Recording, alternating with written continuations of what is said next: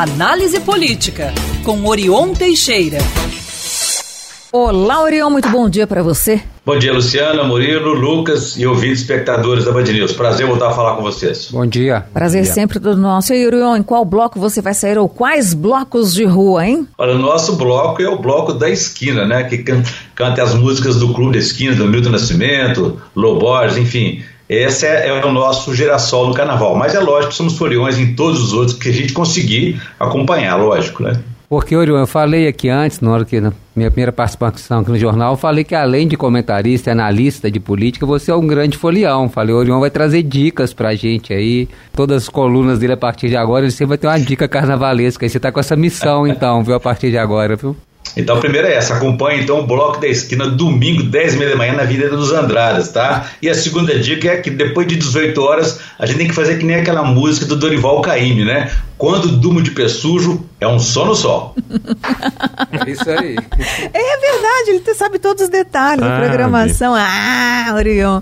Orion, vamos lá, né? Porque tem carnaval, mas também teve a abertura do ano no Judiciário, no Legislativo. Com a sua avaliação, hein? Já dá pra gente falar aí dos embates, dos imbróglios? Luciana, ao contrário dos anos anteriores, a abertura do ano do Judiciário e do Legislativo na última quarta-feira foi um marco para a história do país, celebrando vitórias consecutivas da democracia em Brasília, em Minas Gerais e em Belo Horizonte.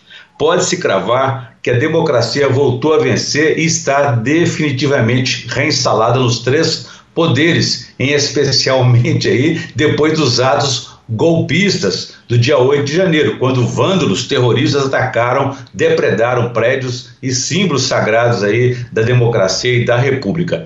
Esse dia da infâmia, né, 8 de janeiro, ainda será lembrado, muito lembrado e registrado pelos livros de história para que no futuro tenhamos o real alcance é, desses tristes acontecimentos. Mas, como estava dizendo, o dia 1 de fevereiro, o último, foi de vitórias. Então vamos a elas. É, na abertura do ano judiciário, que deveria durar menos de uma hora, gastou-se duas horas com discursos inflamados e emocionados em defesa da democracia, feitos aí pela presidente do Supremo Tribunal Federal, ministra Rosa Weber, e pelo presidente Lula. Como sabemos, o STF, Luciana, foi um dos mais vandalizados pelos golpistas, até pelo que o judiciário representou e representa no processo de redemocratização do país, por ter desarmado um a um os atos antidemocráticos. Rosa Weber os chamou de inimigos da liberdade, prometeu responsabilizar a todos e diz que a democracia permanece inabalável.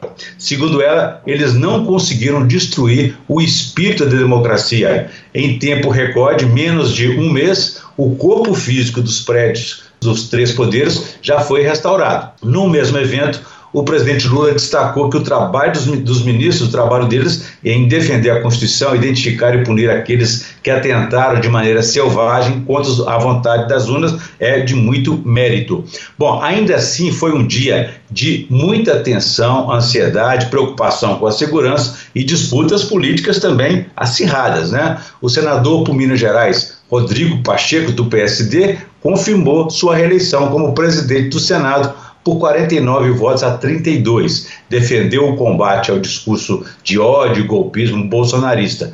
E também enfatizou que o mundo político precisa dar um basta a essas escaladas golpistas, entendendo que a busca da pacificação não significa fechar os olhos aí para mentiras e ameaças ao Estado democrático. A sua reeleição ajudou a sepultar o terceiro turno bolsonarista, que mostrava lá que eles mostram que estão vivos, mas continuam batidos. Na Câmara dos Deputados, o deputado federal Arthur Lira, eh, do PP de Alagoas, líder do Centrão, foi reeleito para mais dois anos na presidência da Câmara. Recebeu 464 votos de um total de 508, o que o torna assim recordista aí desde a redemocratização do país em votos.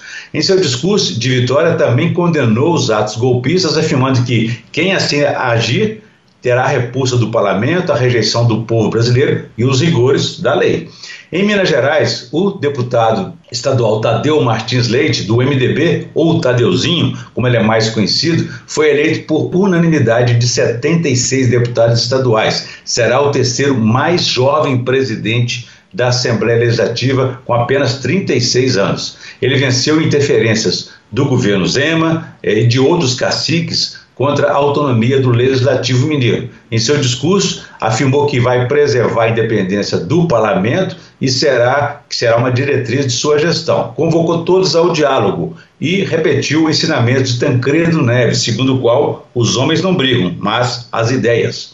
Por último, Belo Horizonte eh, também deu sua contribuição aí contra os atos antidemocráticos ao impugnar uma moção de repúdio feita por 11 vereadores contra a independência dos ministros do STF. No pedido, eles condenaram as iniciativas constitucionais do ministro Alexandre de Moraes, do STF, do TSE, Tribunal Superior Eleitoral, e que eles chamaram de, aspas, antidemocrático, fecha aspas. Bom, ainda bem que para a democracia e por Belo Horizonte que eles representam apenas uma pequena minoria conservadora e retrógrada.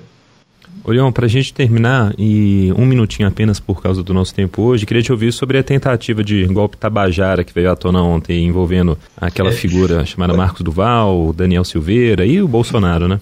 A revista Veja, Lucas, outrora influente no mundo da comunicação e da política, já estampa hoje aí em sua capa detalhes dessa operação Tabajara, como definiu o ministro Alexandre de Moraes, um dos alvos dessa manobra golpista, né? De acordo com o senador Marcos Duval, do Podemos do Espírito Santo, que também não é flor que se cheire, a operação gravaria o ministro para poder depois é, torná-lo também é, impedido de ser presidente e aí chegar o impedimento da posse do próprio presidente Lula eleito. Bom, é uma operação ridícula feita por quem tem o mesmo perfil.